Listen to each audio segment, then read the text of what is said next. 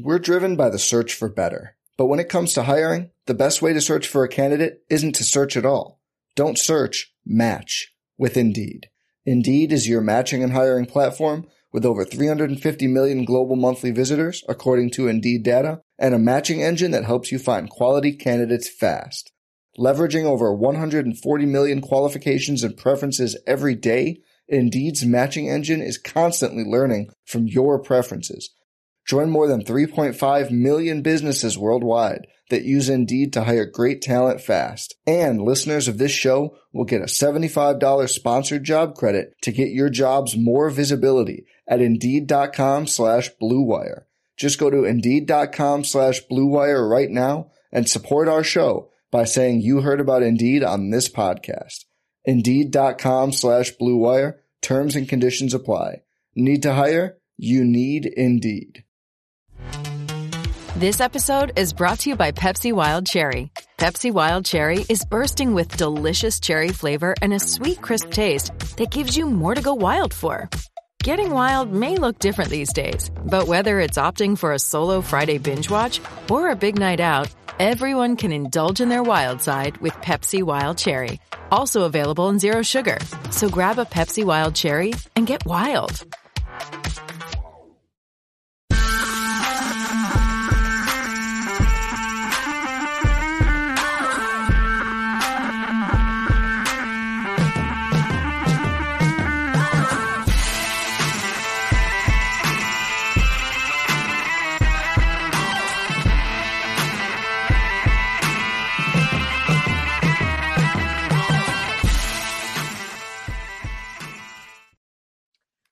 Welcome to Week 18 of Solo Ship. I'm Squirrel Patrol. I'm joined by JM to Win from One Week Season.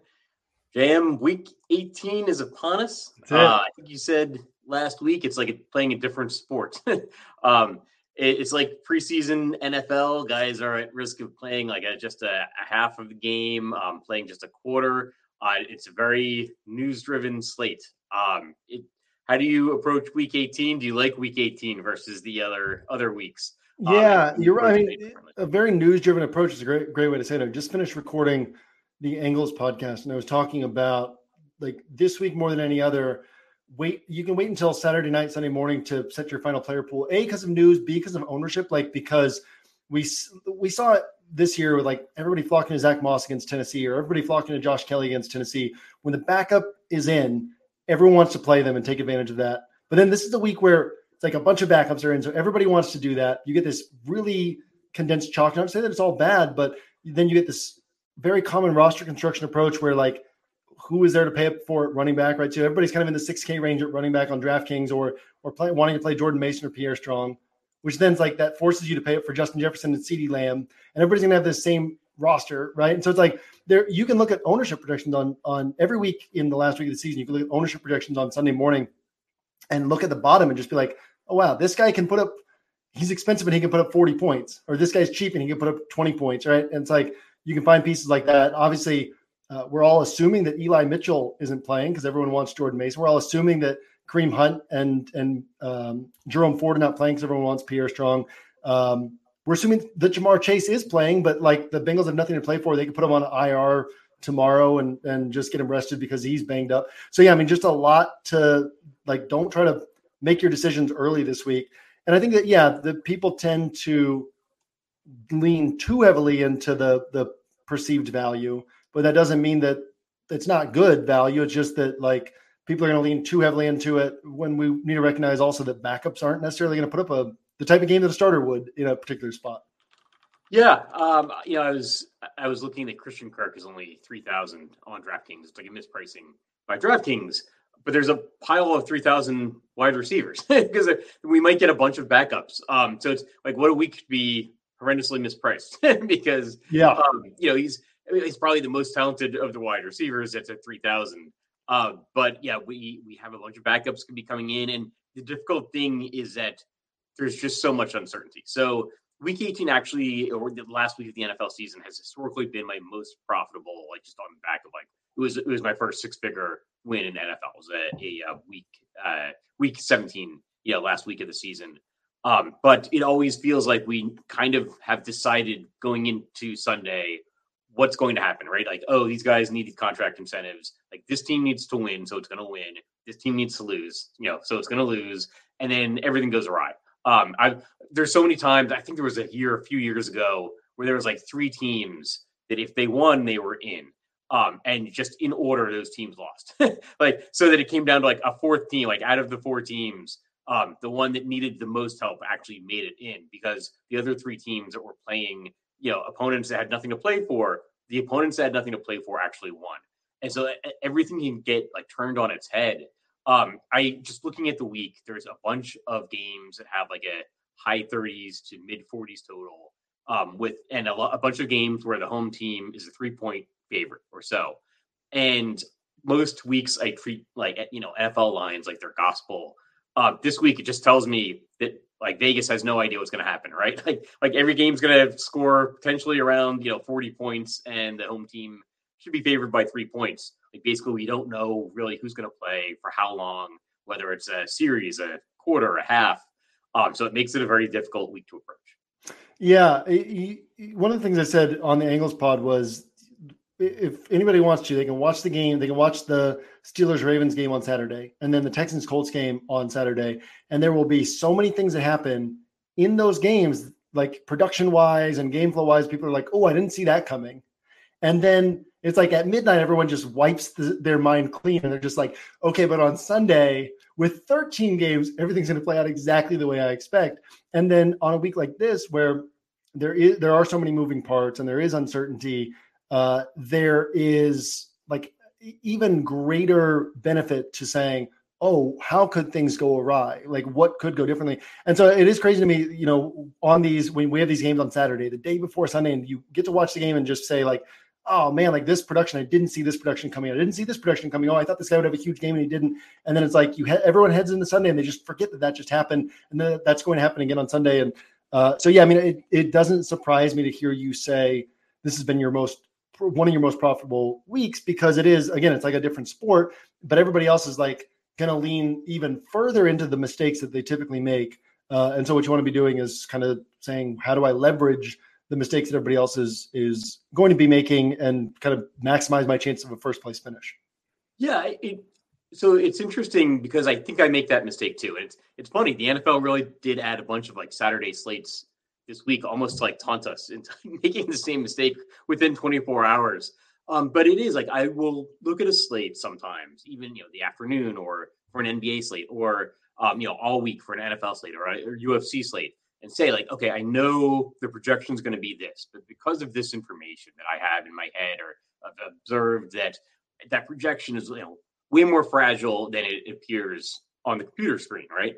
Then when I go to make like 150 lineups, like it's really difficult to get away from the projection. And like when you change the projection, you feel like you're breaking something like, oh, like this is like all data and science says that like this should be the projection. Like I feel really nervous about like changing this projection, but like you should just go change the projection. Like we have no idea how long some of these guys are going to play. Like just type in a different number. It's fine. It's funny because my problem is the opposite. Like I'm so willing to ignore projections that sometimes I'm like, I get too boxed into like, well, I think this is going to happen. So then I like way overweight on something that's pretty low likelihood, but you got to find that balance on this week in particular, because there's a lot of certainty here in terms of, not in terms of how games are going to play out, but like who's going to play the majority of games. And there's also, one of the things I think is important to recognize that I think people probably overlook still is like, you can't rest all your starters. You know what I mean? Like,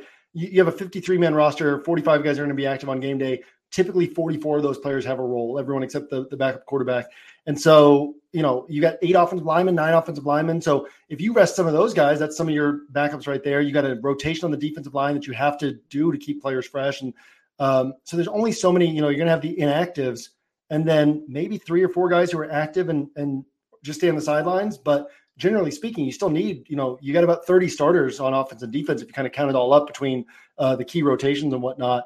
So you got about 30 starters between offense and defense. You got the punter, the kicker, the backup quarterback. That leaves you like 12 backup players who are rotating in. Most of them have key roles. So, yeah, I mean, you even with this, like that's why the Bengals are implied for 22.25, where Jake Browning and let's say Ja'Marr Chase plays, T. Higgins plays, like they've been pretty good when Jake Browning's had really good stretch to play. But it's like, well, the Browns aren't going to be the Browns defense, but they're still going to have a lot of good players out there, you know? So I think that's something people need to think about as well is how much can, like how many starters are really resting? What does that really mean? It doesn't mean what it means in the preseason. So yeah, I mean, it's just such a strange week and we only get it once a year. So that learning curve is somewhat steep if this is your second or third year in DFS, because you don't have 10 years of experience playing this week and kind of seeing how it plays out and all the mistakes people make. So yeah, I guess that's what we're here for. Yeah, no, I think that is a really important distinction between this week and the preseason, because it feels very similar and there are some similar aspects, but the roster size is actually a major component. Where in the preseason, you're like shuttling guys in and out for a series to get a look at them. And that's fine. Like they can come out of the game and, you know, sit on the bench and there's like 90 other guys that, you know, that can all, you know, that are still on the roster. This week, there are like roster limitations. So teams can't do that like wholesale changes, you know, like we might be kind of envisioning in our heads. I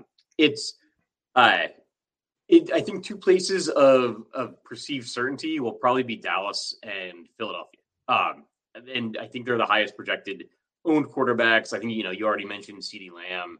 Like CeeDee Lamb was the first player that I thought of when I looked at this slate. I saw Dallas is playing Washington.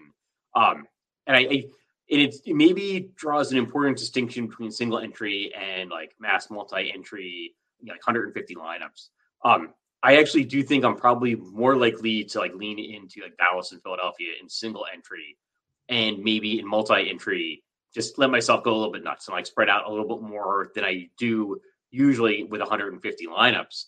Any thoughts on Dallas and Philadelphia, and if they're kind of worthy of being like the highest concentration of ownership this week? I actually have some concerns about the Eagles because one of the, I mean, how likely is it that the Cowboys lose to Washington on like step one? Step two, the Cowboys have 8 wins this year of 20 plus points. So it's like, when I think like blowout potential is typically overblown. People are like, oh, this team could be blowing them out in the third quarter. And so the other team, you know, that's kind of scoreboard watching sits guys because of that.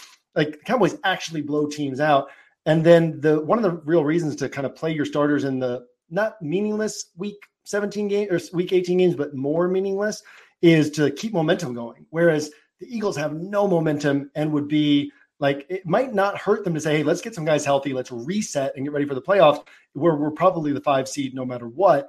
And then on the flip side of that, what I also look at is like, what's the downside if I'm wrong? Jalen Hurts has one separator score all year at his price tag, one. And that was that overtime game against the Bills. And he wouldn't have that if Josh Allen and Gabe Davis had connected on the touchdown. A.J. Brown has 2 separator scores. By separator, I just mean like scores that you're like, man, like maybe you could still win without it, but you're like, God, I really could have used that score. A.J. Brown has 2. Dallas Goedert has 1. So it's not like the 49ers who have produced like 14 to 16 separator scores, or the Rams who have produced double-digit separator scores. Like the Eagles have produced 4. It doesn't like scare me that much if I'm wrong and they play the full game, because like what I miss out on probably isn't something I had to have. So to me, I'm actually seeing them as one that I'll play some Goddard and A.J. Brown in MME and not on tighter builds. But yeah, I mean, I agree with you on Dallas. I think that the Eagles one is a very interesting one just because I could see like Nick Sirianni, how he approaches things. I could see him actually being like, you know what, like we're going to play these guys for half. We're going to sit them after halftime because they don't really need this game. And probably the Cowboys are going to be leading, you know, by 17 points at halftime. And yeah, I think that's an interesting one. I think that's actually really good insight. That actually Dallas probably is much safer. They do have the higher implied point total. I think it's the highest on the week. One thing I've been looking at with Jalen Hurts when I'm like writing up quarterbacks for my article is that if you took away his rushing touchdowns, he's basically Russell Wilson on the year. And those rushing touchdowns are not, like, you know, the long, you know, 15-yard, 20-yard rushing touchdown where he breaks free. They're the push, you know, brotherly shove, 1-yard touchdowns. And, like, how often can the Eagles running backs and wide receivers, like, run out of bounds at the 1-yard line? Like, how often can they get stopped at the 1? And it just happened, like, an incredibly disproportionate amount of time, it felt like. And, like, last week we saw, I mean, he still put up, I think, 20 points. But, like, he needs a lot at his salary to appreciate himself, and he didn't get the rushing touchdown. And that makes such a huge difference. It always makes a difference for rushing quarterbacks. But for Jalen Hurts, because he gets those 1 yard touchdowns, it's a big deal, right? He doesn't necessarily pile up, an 80 yard or 100 yard rushing game. Like he's not Justin Fields, especially this year where he's so banged up. He needs those 1 yard touchdowns for sure. Yeah, exactly. And that adds so much to his score. I did think about it, though, the opposite way, where I think momentum means a lot. It feels like Dallas and Philadelphia are in two different places. So could Dallas be more likely to pull their guys out if they're up big in the fourth quarter, whereas the Eagles maybe want to get some positive momentum going, so they leave their guys in longer and try to have like a really signature win and going into the playoffs, which they could potentially do against the Giants. But yeah, I guess it could go either way, and it kind of proves the uncertainty we have in right. Because I've had that thought too with Philly, but then it's like, well, what are their, if they're like, well, let's play everybody to get some momentum, but then it's like they just lost to the Cardinals and got stomped by the Cowboys and got stomped by the Cowboys and 49ers. I mean, they got stomped by two teams. Like, so it's like, what momentum? Like, what's the risk that you don't build momentum? You have a close game against the Giants, And as for the Cowboys, like the difference between if they lose, they're falling to the 5 seed, right? And the Cowboys are one of the most largest home road splits in football. It's the difference between a home game in the first round and in the second round versus all road games. So, I mean, I think the Cowboys, obviously if they're in a big blowout, they pull players the way they would any other game, but Dak's 3 best games of the year have all been big blowout wins. So that one concerns me less.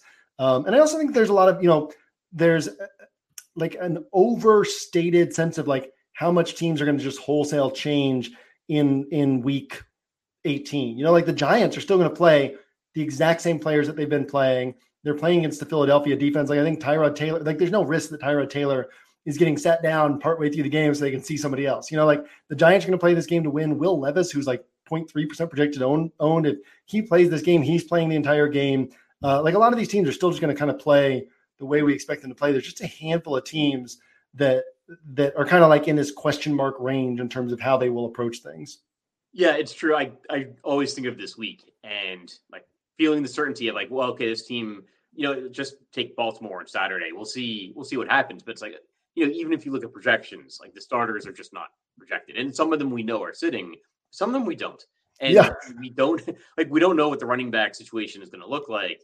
They have 3 guys Gus Edwards, Justice Hill and Melvin Gordon, and they might call somebody up from the practice squad. And that might give us some information there. But is it just Gus Edwards that sits? Is it Edwards and Hill, and maybe Melvin Gordon is the main guy? When do they sit? We don't know. And it could be, the second quarter or third quarter, fourth quarter. It could be not at all. Actually, if there's ever a week you're not going to think about a blowout at all, it's probably this week. Because if Dallas runs up a huge score on Washington and they do pull their guys, they may be any one of a number of teams that's pulling their guys in the fourth quarter. And some of those teams, it won't be because they ran up a huge score, and they have all the, first 3 quarters of fantasy production that you still get in your lineup. Yeah, true. We might just be hugely overthinking this in that there's a team that has one of the best offenses going against one of the worst defenses. And they need the win. We should maybe just be playing Dallas. I treat Dallas as a, they're going to treat it as a had to have it game. So I don't have any concerns about them whatsoever this week. I mean, outside of the fact that it's a divisional game and crazy things happen, I think it was week 18 last year that Dallas needed that win against Washington for playoff seeding and lost 36-17 or something like that. CeeDee Lamb on Thanksgiving Day was the clearest can't miss piece on that slate and put up 17 DraftKings points after a stretch of 4 straight games heading into that game with 30-40, and then 2 games right after that with 30-40. So it's crazy things can happen, especially in divisional games. It doesn't guarantee that Dak has a big game or that CeeDee Lamb has a big game, but we can at least feel highly confident, 100% confident that the Cowboys are going to treat this as a must-win game and play their players in that way. If it's close in the fourth quarter, they're not going to say, it's close, let's get these guys some rest for the playoffs. They're going to be like, dude, we got to get the 2 seed. We don't want the 5 seed. We don't want to go on the road for our playoff game. So, that's a high confidence spot. And there are a lot of those. I mean, the Packers are a high confidence spot. The Seahawks are a high confidence spot in terms of their starters playing the entirety of the game. because you got these teams where it's like, yeah, we need help, or the Packers, they need a win to make the playoffs. But other spots where it's like, yeah, we need help, but we can have to treat this as a must win, right? Like Nick Mullins and the Vikings, he can get benched, I guess, partway through. But like the Vikings have to treat it as a must win because, yeah, they need help, but they got to try to win that game. Same thing with the Saints and Falcons, but none of those have the matchup that the Cowboys have and the offense that the Cowboys have. So I definitely think they're kind of the cream of the crop on this slate. I was going to ask, where else do you see maybe some semblance of like certainty or offense? And I would, if you didn't mention them, I was going to say that the Packers probably first. It just feels like Jordan Love's actually had a pretty good season. Maybe he's had stretches of like elite play. Yeah. Like, I mean, when he's on, man, he's one of the best quarterbacks in football. He's just not always on. Yeah. And I think he gets underplayed a little bit. I think the Packers recently have been getting underplayed a little bit because there is uncertainty there. And it's not like playing time uncertainty. Well, I mean, it's like injury uncertainty with the wide receivers.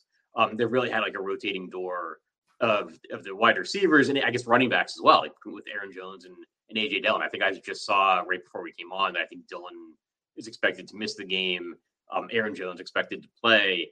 And I think that all of the wide receivers are still questionable. I think Green Bay and Jacksonville have been like the teams who've been waiting until Sunday morning to see who's going to play, actually. And I think Green Bay is in a really interesting spot because I think people might be focusing more on like any coach speak we get about, this guy's going to play a series or a half or whatever, and just miss the fact that like the information on who's playing for Green Bay is actually really important. Yeah. I think that's a great shout. And I mean, the only teams with higher implied totals than the Packers are the Cowboys, the Lions, that's only by a half point, and the Seahawks. And that's by 1.25 points. So Packers implied for 24 and, that's one of my favorite games on this slate because the Bears, same exact situation the Lions were in last year, but with a lot less hype in that the Bears 4-1 across their last 5 games, 5-2 across their last 7 games. I mean, they are literally like one of the best teams in football over the last month and a half, a team that if they were in the playoff hunt would be a scary team to face in the playoffs. And they don't have the same hype that the Lions had last year. But like, if you're in that Bears building, like you are like, you're not looking at this last week, like, hey, what can we do to kind of look to the future? You're saying, man, let's finish this strong. Let's set the tone. Let's carry over into the offseason the same way the Lions did last year. Let's knock our division rivals out of the playoffs. And while the Bears defense has been excellent, it's an excellent defense. That's like, it's excellent because it has a lot of rules that the players follow, and so like the players are not out of position and they do what they're supposed to do, but really good offensive coordinators, what they're able to do is understand a defense's rules and say, okay, here's how we exploit those rules. And so, guys from the Shanahan tree more than most others are really good at exploiting rules, especially zone coverage too high, which is what Matt Eberflus does a lot of. And so, just a really interesting spot where I could see like Justin Fields having a huge game against the Packers defense and Jordan Love having a huge game against the Bears offense. This is like a 35-31 game. One of my favorite sort of under the radar games to stack this week is that Bears Packers game. Cause it is like one of the most exciting real life games, but also it has a wide range of outcomes. It could be low scoring when the Packers defense is on. That's why people like Packers fans are upset about the Packers defense. Not like, oh, our defense sucks. It's like, oh, our defense should be good with the pieces we have, and yet we suck. But if the Packers defense is on, right, they can slow down the Bears. The Bears defense slow down the Packers, but also that could flip the other way, right? And it could be a really high-scoring game. So I like that game a lot from a stacking perspective. Wide range of outcomes, but on the high end, it's like really high end for both quarterbacks, and I think people are going to overlook that.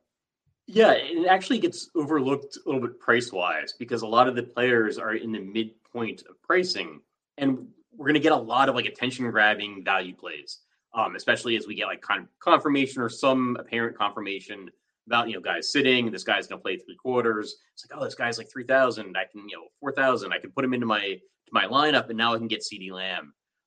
It's a difficult slate because I really do like CeeDee Lamb, but he's the most expensive wide receiver. I like Rachaad White at running back. He's the most expensive running back, but it really does like force you into a certain kind of lineup construction that's probably going to be pretty common across, it's both like FanDuel and DraftKings. And so it's difficult to get away from those players in particular, but I think like Rachaad White and CeeDee Lamb could end up seeing a kind of outsized ownership beyond what we're seeing in projections, just because by the time Sunday hits, it'll be so easy to get those guys into your lineups with all the perceived value. It'll be difficult to get away from them. So maybe it's like a single entry thing and aim to be under the field in the milli maker or something like that. But it makes a difficult construction, a difficult decision point. Yeah. And to your point, like DJ Moore, like he's kind of in this below Justin Jefferson, CeeDee Lamb type tier of wide receiver. So he's not drawing ownership attention. Since week 4, his games with Justin Fields, I'll round. This is DK scoring. I'll round so we don't have the decimals, but 30 points, 52 points, 23, 25, 27, 9. That was against Cleveland. 5. That was a game where he rolled up his ankle and missed a chunk of the game and then was hobbled the rest of the game. And then 34. And it's like, people don't want to play him, right? Khalil Herbert, back-to-back weeks. Deontay Foreman has been inactive, a healthy scratch. Khalil Herbert's had the lead role, 22 plus DraftKings points back-to-back week. Nobody wants to play him because everyone, like, there's so many running backs in this, like, high 5Ks to mid 6K range everyone wants to play. So, yeah, I mean, I think those guys are kind of getting lost in the shuffle. I've seen Jaden Reed kind of has some ownership attention, but Christian Watson has none. Like, what if Christian Watson's active? He can put up 35 points, you know? Like, DJ Moore can put up 35 points, and people just, like, aren't on these guys. So, I mean, I think that's a really, really interesting game. If you're going to say, like, obviously Dallas is the top offense, but if you're going to say, well, what if Dak doesn't put up a tournament-winning game? Or what if CeeDee Lamb doesn't put up a tournament-winning game? Like, stacking this and throwing like Brandon Cooks on there as leverage off CeeDee Lamb is just a really interesting way to play this slate. Yeah. One other game you mentioned, the Seattle Arizona game, I think it's got one of the higher totals, but like I noticed, like, you know, of the defenses, I think that both Seattle and Arizona are top 3 in like allowing rushing yards per game. So is there a concern with that game? Maybe that's just like a rushing game that's likely to hit its total, but not likely to like far exceed it, where we might see like big games in kind of split backfields, but no like tournament winning score. Yeah. I mean, obviously you can always play the guessing game with Seattle, but if we went back like 10 years ago and you just took Seattle off of your list every single week for 10 years, like that would have been massively plus EV because they always draw ownership attention and they so rarely, because the way Pete Carroll manages games, like they don't, all of Russell Wilson's hits, all of Geno Smith's hits have been in high scoring back and forth games. And sometimes even then they don't get there. Kenneth Walker has topped 20 DraftKings points 3 times in his career, 29 games, 3 times in his career. James Conner's done it 3 times in the last 4 weeks. You know what I mean? Like, and so, yeah, I mean, Seattle, this is a good spot for Seattle, but I think anytime you say like, could this be a spot where Seattle like doesn't perform to the public's expectations, the field's expectations, is like, yeah, it's like, it's always a spot for that. So this is one of the rare weeks where I would consider them, but you are relying on Arizona putting it together against the Seattle defense and putting it together fast enough that the points are piling up, right? So like last week, you had a situation where they could run and pass against Philadelphia. This week, it might be more run. And so you don't get that quick scoring. And so like you said, it could just end up being kind of a muted game environment where like Geno's putting up 225 and a touchdown or 2 touchdowns, like, but that's not winning you a tournament. So yeah, I don't want to talk down that game because there are pathways to it blowing up, but just like any Seattle game where there's ownership attention, it definitely could be a trap this week. And it's definitely like less attractive to me than some of these other games. Yeah. I haven't thought about the idea of like, if you just removed a team for the entire time that we've been playing the entirety, like super plus EV, like Seattle doesn't exist to you, super plus EV. I can think of one week they played Dallas. I don't know why it sticks out, but I remember it was like a 4 p.m. game, and I think you needed them that week. I think that game did exceed. Oh, there's been a few of them. As Cubs fan, one is Millie Maker stacking up Texans and Seahawks in Seattle when Deshaun Watson was there. Like, I mean, there are those random weeks, but it's like big picture. It's you would make a lot more money just never playing Seattle pieces than playing them every week, you know, or like always keeping them in consideration. But yeah, no, I mean, it's a spot where it could hit. It's like, that's a team that I'm always very cautious on, especially at ownership, because generally speaking, it's going to disappoint people. I guess we should do hot takes. Do you have anything for a hot take? I'll go Tyrod Taylor and Darren Waller will combine for 45 DraftKings points. Okay. I think that's an interesting call. We've talked about Philadelphia's pass defense, you know, they allow a bunch of receptions. It's still probably the most receptions per game in the NFL. And I think Darren Waller's been overlooked. I think Tyrod Taylor's been like perpetually underrated throughout his entire career. Yeah, 100%. I've got a hot take. No player reaches his contract incentives in week 8. It just doesn't happen for anybody. I think probably the most realistic is like Dalton Schultz, but I think he's on the Saturday slate. So maybe I'll say no player on the Sunday slate, like hits his contract incentives. I think the most likely is DeAndre Hopkins has probably got the most relevant contract incentives. And I think Tannehill is starting the game though. I think Will Levis is like officially declared out right as we're coming on. So that might hurt Hopkins. What does Hopkins need? I think he needs 7 receptions, which is the one that's probably the most attainable. I think he needs like 2 touchdowns, which if he could get 2 touchdowns at will any game, he just, he would already have like 30 something touchdowns, right? He does need like 120 receiving yards. I think each of those might be worth like an extra 250,000. I could see them getting him 7 receptions. For 120. Why not? No, I somebody asked on the Winner Circle podcast this week about incentives, and I said like I don't pay super close attention that week 18 because like if somebody needs 70 or 80 yards for something, like they're going to get there or they're not, right? And if somebody and that's not going to help you in DFS. And if somebody needs like 190 yards or something, they're not getting there. So it's like a very narrow range where it helps you. What I said was like kind of in this like 110 to 140 yard range where it's like realistic and the team could try to do it. So yeah, I'd toss DeAndre Hopkins in his, but I mean, you know what Vrabel really wants to do is just beat the Jags and knock them out of the playoffs. So it's like, can DeAndre Hopkins help them get there? Yes. And would him getting 120 yards and 2 touchdowns help them? Yes. But if they shut him down, they're going elsewhere. So that's an interesting one. I don't mind that one at all. Yeah, I think you're right. There really is a range where it has to be easy enough to obtain. It has to be realistic, or easy to obtain. Because like, what do the Jags care if they're just tossing a couple screen passes to DeAndre Hopkins to go nowhere? Yeah. It's an extra 250, right? Especially if the game's out of hand, like they're going to do that. The like touchdown and receiving yards incentives. I've seen some incentives like, if the team makes the playoffs, Baker Mayfield gets a big bonus. Well, sure, like they want to. That's not really going to affect anything for DFS. He wants to make playoffs regardless. Yeah. They're going to try to win the game anyway. So I guess any final thoughts on the week? No, kind of a different pod than normal. We didn't get to as many positions or as many players, but I think probably more valuable on this particular week. Final thoughts is give some thought to that Packers and Bears game. Definitely an interesting one to consider this week for tournament stacks. Okay. Yeah. I think my final thought, I just want to, say thank you to everybody that watches the show, everybody that listens to it, podcasts, and give a thank you to you. I started playing DFS in like 2015 and you were writing the long form NFL article for RotoGrinders. I now work for RotoGrinders. I won the solo millie this year. It's been an amazing year and it still amazes me. We get a couple thousand people to like listen to this show every week and like hear me get lessons from you. So thank you to you. Thank you.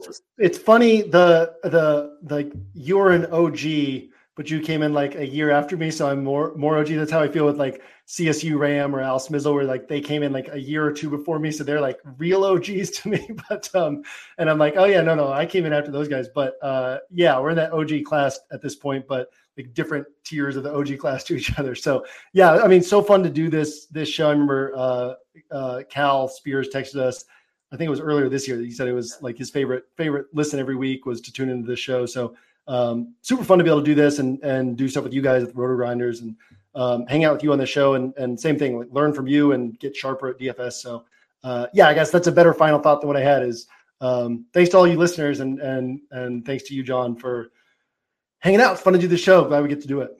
Yeah, thanks. And hopefully, that'll do it for week 18 of Solo Ship. I guess that'll do it for the 2023-2024 season. Good luck this week to everybody and hope to see you guys next season.